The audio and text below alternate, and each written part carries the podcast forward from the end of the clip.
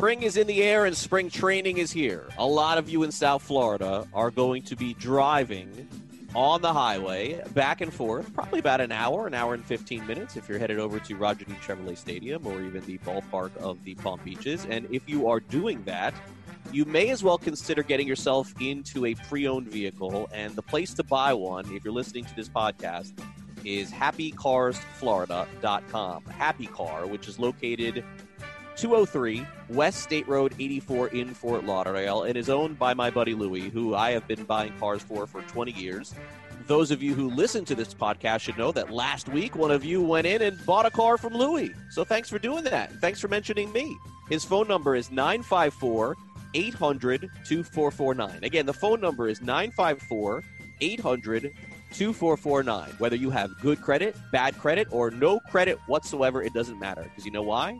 When you buy a car from Louis. he finances the car in house. You don't have to go anywhere. Give him a call right now, 954 800 2449. Check out the website, happycarsflorida.com. Guess what? If you don't see a car that's on the website and you want to drive something different, call Louis, tell him Craig sent you. He'll get the car for you. You'll be driving out of the lot the very same day. HappyCarsFlorida.com, 954 800 2449. Go check out Happy Car and drive away happy. Hello, everyone, and welcome back to another episode of Swings and Mishes. I am your producer, Jeremy Taché, joined as always by Craig Mish. And the Marlins have started 5 and 0 in the Grapefruit League in spring training this year. Uh, another hot start for the Marlins in spring training. And Craig, I mean, do you have any thoughts about this 5 and 0 start? I mean, look, this is uh, indicative of a World Series right here. I mean, this is, this is the beginning of of that. You know, baseball. I don't know if you heard is uh, is going to add the spring training wins to the regular season total as well. So the Marlins could be looking at 100 wins. you know me, it's it's not hard for me to declare somebody a champion just you know based off just a little bit. So I, I get it. I get it. Yeah, I mean a lot. What a lot of this has been coming back late in games too, or mm-hmm. tie games that the younger kids have have ended up really taking this thing. And I mean, look, I mean, it is spring training. At least it gives more optimism, especially on the younger player side, to see because I think for at least some of the starters, it's been a little bit of a struggle. But we are so early on in this process, in the spring training process, too, to really evaluate it that it's almost impossible. But I would say that this time next week we'll, you know, have five, six games of data from players, and early on we won't overvalue that either. Mm-hmm. But at the very least, we'll have a little bit more to look at. I particularly am not looking really at anything that's happened thus far, uh, especially from the regulars, the players that they signed in the offseason, and things that have happened on the mound that really don't have any relevance to me whatsoever. Right. Well, and, and, in this start, you're right. What you did just mention was a lot of the younger players have sort of carried the load, especially late in games. Uh, one of the players who has been literally unstoppable. Uh, he is six for six in terms of on base percentage. He's three for three at the plate. It's Jazz Chisholm. And Jazz has sort of become a little bit of a darling uh, on social media the last week or so. Um, he was the player, for those who don't remember, who was traded in exchange for Zac Gallen, who had been pitching well last season. Uh, Jazz was traded over from Arizona, and he's thriving here in spring training. So, what are your thoughts on Jazz? What have you heard from the Marlins about how they're feeling about Jazz? Yeah, quite a bit, as a matter of fact. And and look, it is still very early on in the process with him. I think that we're getting a little ahead of ourselves, thinking that he's going to be the opening day either shortstop or infielder uh, mm. in 2020. But I think that what you're seeing is what the Marlins saw. And to kind of take people back a little bit, and you know, been asking a lot more questions recently about jazz and and just kind of how this all happened. And I think that we all can go back and you can listen to all my podcasts on the mm-hmm. past and my timeline as to how this happened, but to dive a little bit deeper and send a little bit of a reminder to everybody, this was a player that the Marlins had been scouting for almost two years. Um, I, you know, it's it's hard to say that they first became aware of a player. That's not fair because the organization had been scouting. But let's remember, they're all you know bringing in new scouts and new development team and everything else in 2018 uh, you know, kind of took a year to them for them to get their footing under them with all of that. But the real big awareness, I would say, of the player where he became a potential target for the Marlins was the Arizona Fall League in 2018. That has been clear, and I've mentioned that several times. Um, I believe Derek Jeter, the CEO of the team, was involved in that process of identifying the player as well. Uh, all those things have sort of been confirmed to me. So mm. uh, that's kind of when the ball got rolling a little bit. And then, you know, he had the season that he had in 2019 at the beginning of the season. There were some struggles there for sure. And I think that the Marlins found themselves very surprised in, in the Arizona Diamondback situation that the Diamondbacks would be willing to even trade the player at that time when his name came up in uh, in July, and he had been a player that they'd wanted uh, to target. And so when the deal uh, kind of started to to come to fruition, the Diamondbacks initially uh, asked for a lot more, including uh, Edward Cabrera. They, that's mm. who they wanted in the deal. Uh, and and if I'm I think I'm correct here by saying they wanted a Gallen and Edward Cabrera in the wow. deal. And the Marlins were, you know, clearly uh, not going to do that. But on the 31st, give credit to to Mike Hill, who uh, pulled the trigger and was the aggressor in the deal, and ended up getting him back for just Zac Gallen, who certainly looks like a uh, bona fide uh, starting pitcher in the big leagues. There's right. been some debate on him as well, and I think some debate as to how the Marlins felt internally on Zac Gallen, and that's mm. natural because within an organization, you're going to have everyone can't have the same opinions. what would be the point? You can come to a consensus at the end, but everyone shouldn't have the same opinion. So, from people in the Marlins organization, I've heard anywhere to a potential number one or number two starter, to a number four, to a number three. And if I just took the aggregate of all that, it feels like uh, the Marlins felt that at the time that they made the trade, the best case scenario for Gallen was a number three starter. That's what it sounds like to me. Now, we're going to find out a lot more about that right. in 2020, and certainly we'll find out more about Jazz in 2020 as well. So we're kind of full circle here now from that trade to what we've seen in spring training. And the one thing that I could tell you about Jazz as an individual is that it's been a while since Miami has had that it factor, that player yep. that is an everyday player on the field. Now, make no mistake about it, the last player that we saw that with was Jose Fernandez. But Jose, uh, rest in peace, was a once every five days type player, which is why it was called Jose Day. But when you have an right. everyday player that is going to bring uh, people to the park, it's different. Now, you may say, well, what about Stanton? Well, you know, Stanton did have that one great season where he was the MVP. Uh, I don't know that he was endearing to the media or endearing to the fans, and, and certainly the social uh, media awareness isn't what it was. Uh, it, it's more now than what it was back in 2017. I mean, you see the social media is just growing and growing exponentially every single year. Not an indictment on Stanton. He just didn't want to be that guy. Wasn't a huge talker to the media. Wasn't really out front, uh, you know, on social media and engaging fans. It's just a fact. It's just, right. It's just who he was. He was just a guy that went out there and was uber talented and, and won an MVP. Takes nothing away from him.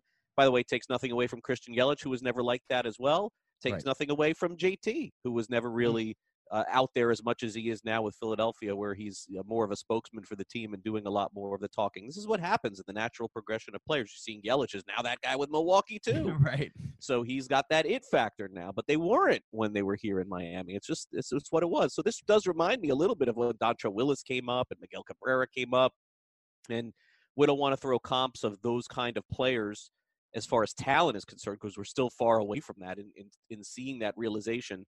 But there's no question that he has something that makes you want to wonder what he's going to do the next day. How's he going to perform the next day? And that's a rare commodity to have in baseball. So whether it becomes an all star, whether he becomes a regular, everyday player, we're still kind of unsure. But he's got a wonderful personality. He, uh, I've witnessed personally a couple of things that I'll mention here. The first is is that because I've had an opportunity to bring my son to a lot of these uh, practices and games. He is very fan friendly. Eh, he does not seem to be caught up in any of the hype of who he is and what he's about. Uh, sometimes I've seen him uh, as the last person to still be on uh, a practice field, mm. engaging with the fans while everyone else has gone in the clubhouse. He's the first guy out, last guy off. And then uh, an anecdote that I told somebody the other day that I thought was funny as well, because again, I'm watching uh, the some of these uh, with with my son as a fan, and so just kind of standing there the other day uh, in right field, I believe it was when, or was it left field? Yeah, when the Marlins come in on, on Roger Dean Stadium. And and look, we can. We're not going to go deeper into this conversation, so you'll you'll you'll get my a little bit of my innuendo as to where I'm going here. So essentially, uh, players walk out on the field, and in in that left field corner is where a lot of the fans assemble to try and get pictures or autographs or whatever it is and a lot of them are adults a lot of them are bigger adults too as we know Yep. and my son my son is is uh, is seven so he sticks out among amongst all of these so uh, one of the adults which is fine if that's your hustle fine have at it but one of the, one of the adults uh, says you know is yelling at uh, at, at jazz Ch- at jazz chisholm monte monte monte oh no. Okay, so you know, I mean, look, you know, take your second, take your second or two to throw some innuendo, and you know, oh, you know, okay, you know, Monte, Monte. So Jazz could have said anything at that point, you know. I mean, he would, you know, he turned around, and I was like, what is going to come out of this guy's mouth? You know, like, I mean, it could have been anything at that point. Anything. I mean, literally, could have Yeah, it could have been anything. you know, torn this fan apart, you know, Uh-huh. really, you know. And uh, walks over, and he says to the fan, uh, just really like deadpan, like with nothing else. Do I look six four? And oh, then that's just stopped, and he- and he walked away. And I thought, you know, like that was an opportunity right there that I don't know how I would have handled that Oh, that's so as as another player, and let alone an African American player who's on the field is being compared uh, to another one. Right. And then of course the fans quickly, uh, oh Jazz, Jazz, Jazz, you know, at that point realizing of it was him. So I, I I think in particular he's handling himself very well for for this early part of the attention that he's gotten, and I think it's important for me to mention these things because I'm in a fortunate position to uh, not only just be able to cover this team, but to tell you guys so many things that you don't see that happen uh, Right. on and on and off the field. So I wanted to bring a little bit of that uh, to to the podcast today. Well, what was fun was, you know, Jazz was interviewed after, I believe it was the Sunday game, um, when he w- he had a couple of hits. It was in the clubhouse, and you know, Eh, what was so cool to hear from Jazz was just his love of the game. You know, I think we know that all these guys love to play the game. It's vocalized a lot more in spring training than throughout the rest of the year because there's excitement to be back. But the way that Jazz does talk about baseball and the way he talks about the little things, and there was one one one moment where he was talking about, you know, I don't care if it's an RBI or if it's fielding a routine ground ball, I'm having fun.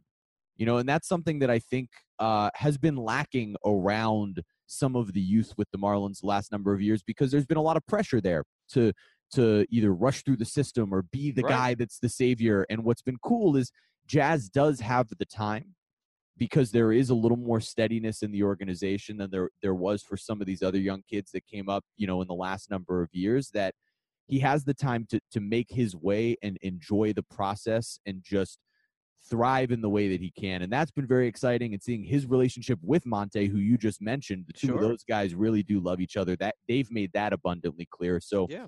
you know, it, it, it is nice to see the young guys thriving, especially Jazz, who who's had a lot of success thus far. And because we're mentioning it, of course, you know, Yeah. I go for two tonight. and and by the way, uh, you know the organization does feel at this point, uh, whether he's very close or there, uh, his defense is as close to Mhm. or big league ready uh, at the shortstop position. It's going to be the offense now that he's got to tune up a little bit, and I think some of that will happen this year in Wichita, which is clearly the right move to have him there at the beginning of the season, at the very least, Right. to to uh, to build off off what happened last year. So um, yeah, so we're we're getting closer to that, and again, uh, in my in my mind, going back not just in Marlins history, but in baseball history as well. Like, what are those? Who are those players that you wanted to turn the TV on to watch? Who were those players that you would buy a ticket to watch a game? Uh, who were those players that the Marlins would consider signing a long-term extension to before they play a single major league game? You know, this, look, the Seattle did that in the offseason. The Braves signed uh, Acuna and Albies after you know, very little service time. The White Right. Sox just signed Luis Robert before he played a single game, and so this is something that the Marlins have to start considering. You know, a Mhm. legitimate player in their organization that it makes a statement to the fans. And I, and the, the other part of this too is that I mentioned this and um, you know on social media because I am a sucker for the nice uh, guys in the game. There's no doubt. Yeah, I am, a. I, I am a sucker for that. and some and sometimes I get burned a little bit because I see a player or I, I engage with them and I you know they're so nice and I like to say nice things about um, nice players. I want to be clear about this. Um, with all of the players of the Marlins, this is not even even though I've said that they you know their attempt to acquire nice players and great culture players and great attitude players. Make no mistake about it, they're not 100% all super nice and all amazing. Like this is baseball. There's going to be a one percenter or two percenter, Mhm. and and on the team there will be. This is going to happen. Not every player will engage with fans, and not every player will be as nice as some of these others. It's just that the point that I've been trying to make is I think that that is has been a priority.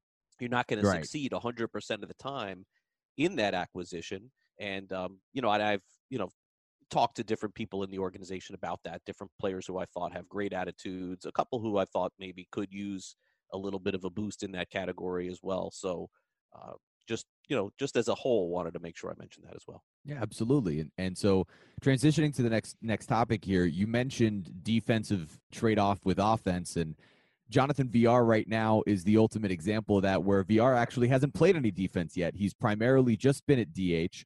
Uh, last podcast and the podcast before, we were talking about Villar as a center fielder. Don Mattingly mentioned Villar as a center fielder. Mike Hill mentioned Villar as a center fielder.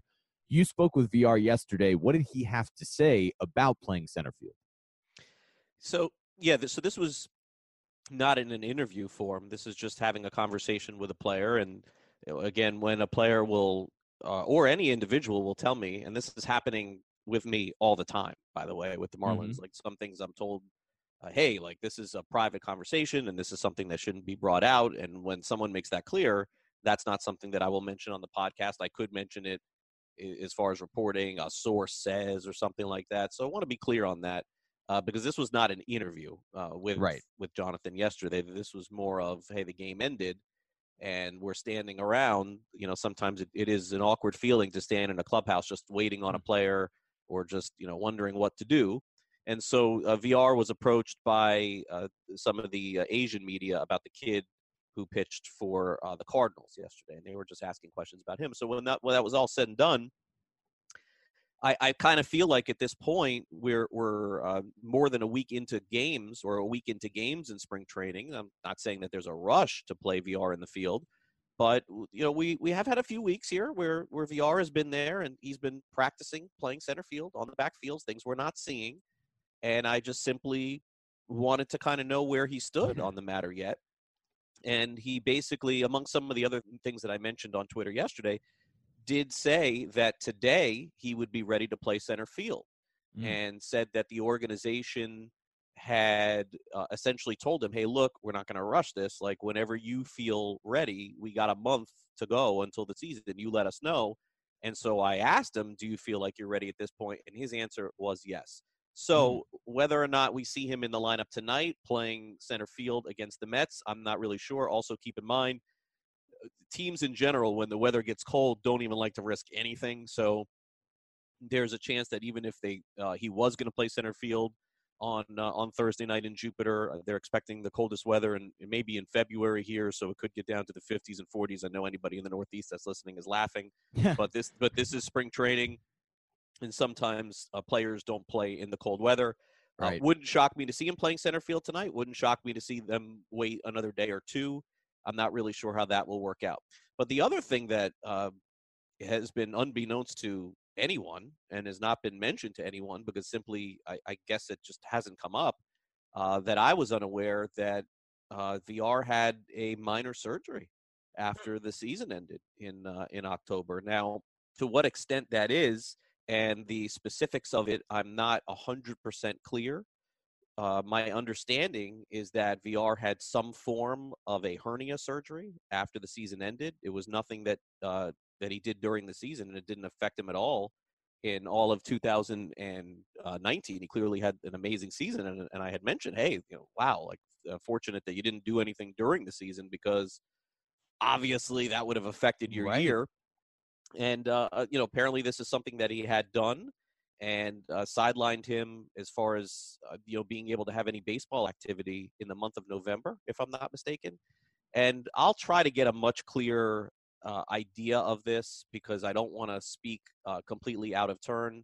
My understanding is that uh, it was, at least from the Marlins' perspective, it was some sort of cosmetic type thing as opposed to something that was that he was hurting from as far as the Hmm. injury was concerned.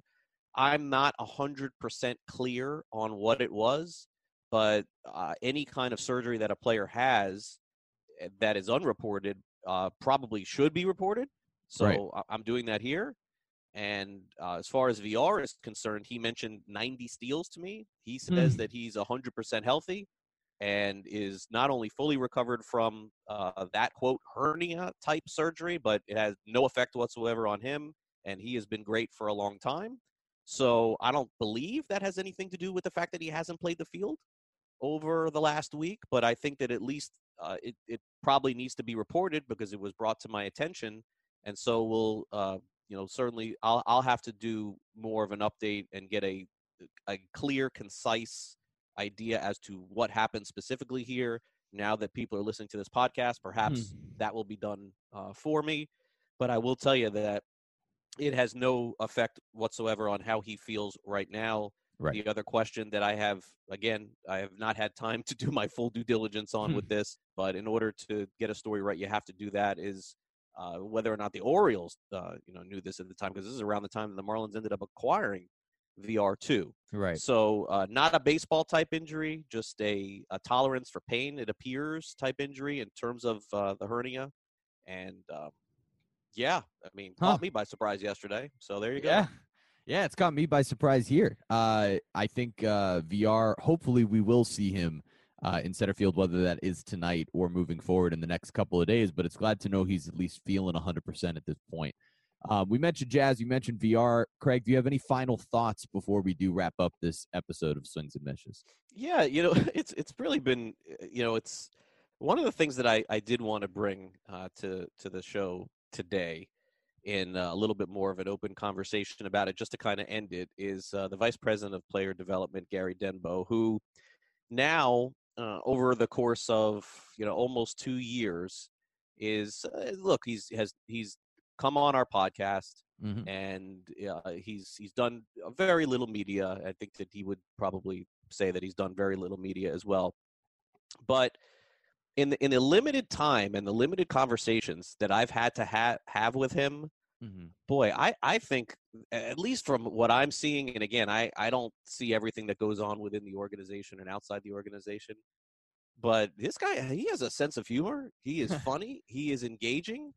Um, I mean, I am just not seeing all of these things that have been uh, reported. And again, I, I have to, you know, obviously defer to some uh, great reporters who were in the industry, uh, like the Athletic and, and Ken Rosenthal and all that, for the reporting that they're doing. Um, you know, from afar, covering covering uh, these stories and hearing stories from different scouts and different people. But my interactions with him, especially over the last year, have been not just professional, but fun and engaging and, and willing to discuss players and, and players that uh, the organization likes. And, you know, I've, I've known Mike Hill, the president of the team, for almost 20 years, and Mike is about as nice as, as any play, uh, person that I've met in baseball. And, um, you know, I, I, it's not the same, certainly not knowing I've only uh, interacted with Gary Denbo now for a couple of years, but he is engaging. He is funny. He is willing to kid around. Hmm. Um, and I and I just think that this this perception that has been out there uh, in the short period of time that I've had a chance to speak is is completely different than than what I've heard. Uh, he likes things meticulous. He liked it. He likes things his way. There's no doubt about that. I've seen that. I would kid with him about that. Uh, just kind of little things that I've seen. Uh, you know, gum on the ground. You know, pieces Yeah. of gum being thrown. out. I mean, people have their things. You know, people people have their ways Right. but but in, but in my you know engagement that I've had, um, not just in spring training, but aside from that, I, I think that that people, especially who are uh, cover the Marlins and people who are fans of the Marlins, I shouldn't say cover the Marlins, but people who are aware of the Marlins, because Gary has to make himself available uh, to the media, uh, you know, more out front in order for everyone to kind of, you know, have that same uh, idea that I do, and I, I got to say that because that's that's a fair point that Mhm. that I would say. But in my personal interactions that I've had, I, I think that the wrong view has been painted on Gary Denbo. I Hmm. really, I, I really do. I do. yeah. Um, Will, you know, he's just, he's just, uh, he's, he tells jokes like he jokes around. I'll, I'll, I'll, I'll tell one, I'll tell one joke. He All won't get mad. He won't get mad. I don't. I didn't need to pull your leg for it. I was I'll, going I'll, to. I'll so tell. I'll, I'll to it. tell one. It was really quick, but you would you would you see, when you when you see when you hear about Gary Denbo, you think, oh, this, you know, this guy is just he's tough, he's rough, and he's not Mm-hmm. gonna, you know, but not always the case. So as an Sure. example, he he won't be mad at me for this one because it's an easy one. So so yesterday practice is going on, and and it's just I just happened to be standing there. It's not like I was running, you know, sprinting after Gary. He just happened to be standing right there, so sitting watching and uh, and he sa- and he says to me, um, you know, we're very fortunate to have uh, Trey Hillman uh, throwing batting practice to our. I think he said something like, you know, you have no idea how fortunate we are to have a guy like Trey Hillman in the organization throwing batting practice to these players. And then it was like, so let me say it how he said it. Mhm. Uh, something like, you don't know how fortunate we are to have Trey Hillman throwing batting practice to these players as he just throws a ball away that nobody can hit know? so I was like, it caught me because I was like, you know, you don't hear that a lot, and Right. and again, when you have a perception of of someone, it's natural to think that because Mm. not everybody has these interactions with that, and I and I don't think that's going to change, but again, being so blessed to cover Major League Baseball and get to know people in the organization a little bit better, and by the way, to want to do that. I mean, that's that's Mhm. part of why I am so proud of what we do here is because I hustle. You know, I I want I want to learn more. I'm always wanting and asking Hmm. to try and learn more because I want to have a good idea as to really what is going on. And I think the most fair statement that has been made that I would convey by uh, by Gary, but also by uh, Marlin CEO Derek Jeter is is this is that I I don't think that they have any issue uh, within the organization from like the noise outside the organization. I don't think that they have any issue with that at all, and the criticism that comes with a team that won 57 games and losing a lot. Like I I don't think that that bothers them at all. I don't think that they take issue with that. I think the issue is is that the perception that is still going on is from what happened previously in a previous regime and without really being at spring training without really being around the organization without really getting to know the people who are in the organization and speaking to them that's not always easy from a national perspective. It is not. I, I look i can't say that that every member of the national media has to f- fly down to Jupiter and has to request meetings with all of these players. I mean, look, that's not realistic. But if you're going to be critical and you're going to clap back without really having a full understanding and getting to know the people that are involved and understanding what they're trying to accomplish, I think that that's what really bothers them. I think that that is the part of that. So when we do this podcast, uh, look, they're not going to love things that I say. Hmm. They're not going to love the way that I report. There are going to be times where they're going to be like, that he should never be reporting that, and he should have never gotten that, and he should have never said that. Potentially something on this podcast that I mentioned, maybe that that they won't like. Yeah, I mean that's but that's part of doing reporting. But but they know that I'm around, Right. And they know that even though I can't be there every single day because I have a live show I do every day from 11 to 1 Eastern, it's not possible. I have to pay my bills. This podcast is you know pays some, but it's it's a labor of love, no question about that.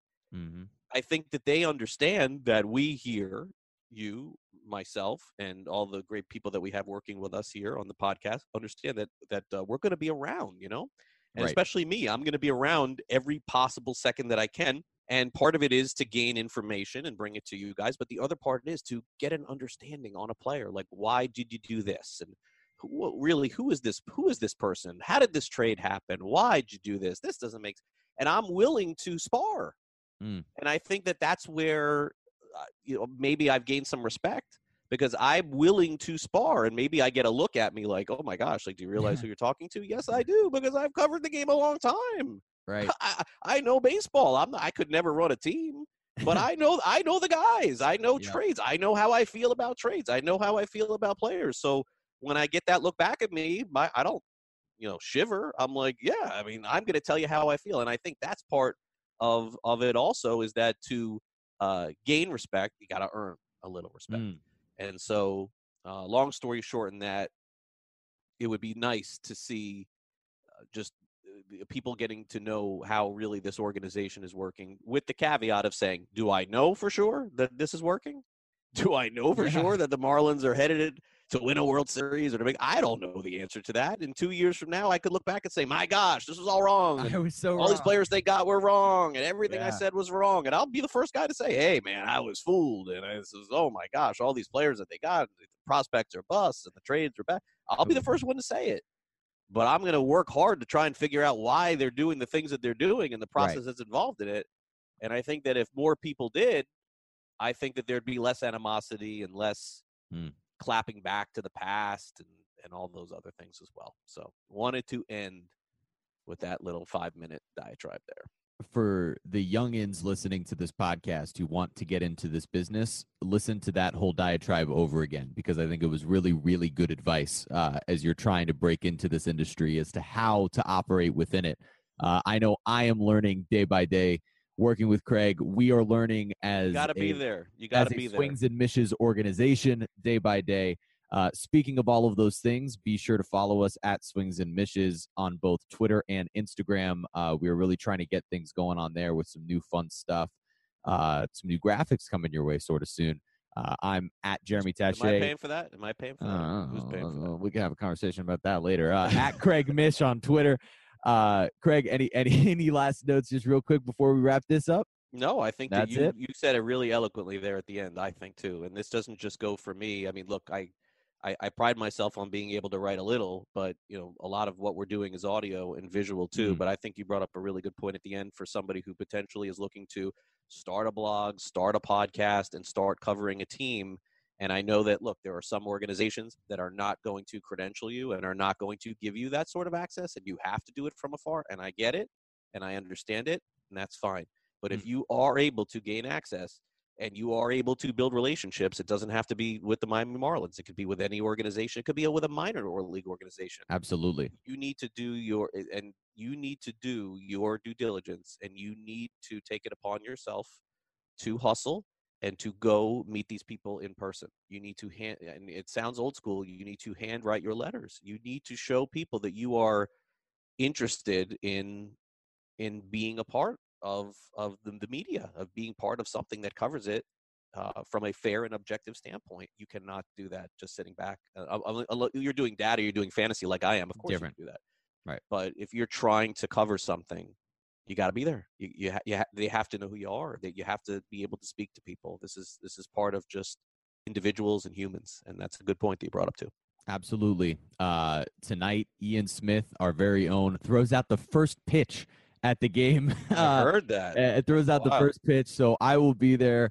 Uh, looking forward to seeing Ian. Ian actually hooked up a couple of our listeners with tickets. So for those of you who think that was just us, thank Ian for that one as well. Um, and again, rate us five stars on wherever you listen to your podcast. Subscribe, follow us at Swings and Mishes, and have a great Thursday. Guys, baseball season is on its way, which means you guys are about to be spending a lot more time outdoors, and it can get hot, and that means it can get uncomfortable, especially below the belt. You'll know what I'm talking about. I'm talking about hair. That's why Manscaped has redesigned and perfected the electric trimmer with their new Lawnmower 3.0. Look, I know it can be sort of uncomfortable to bring up the discussion around men's grooming, but that's why I'm bringing this chat right to you. Forget the awkward in person conversations trying to find the right trimmer or razor. Just go to manscaped.com and use our code SWINGS to get 20% off and free shipping. I'm telling you this from experience. They sent me the product, I used it, and I'll never be going back. Just some of the great new features include a ceramic blade to avoid cuts and scrapes and nicks, a 90 minute battery, an LED light for better sightline, and a USB charging stand. I mean, it's really simple. Whether you're dating, married, single, anywhere in between, guys, uh, we want to be clean. So make manscaping accidents a thing of the past. If you're listening to me speak right now, you're actually one of the very first people to hear about this legitimately life changing product. I want you to experience it firsthand for yourself. Like I said, I've tried it and I'm not going back. So when you do go to the site, feel free to tweet me at Jeremy Taché and let me know what you think. I- I'm serious. Trim all that junk right off yours. Get 20% off and free shipping with the code SWINGS at manscaped.com. You'll be thanking yourself. So, again, 20% off with free shipping at manscaped.com. Use the promo code SWINGS.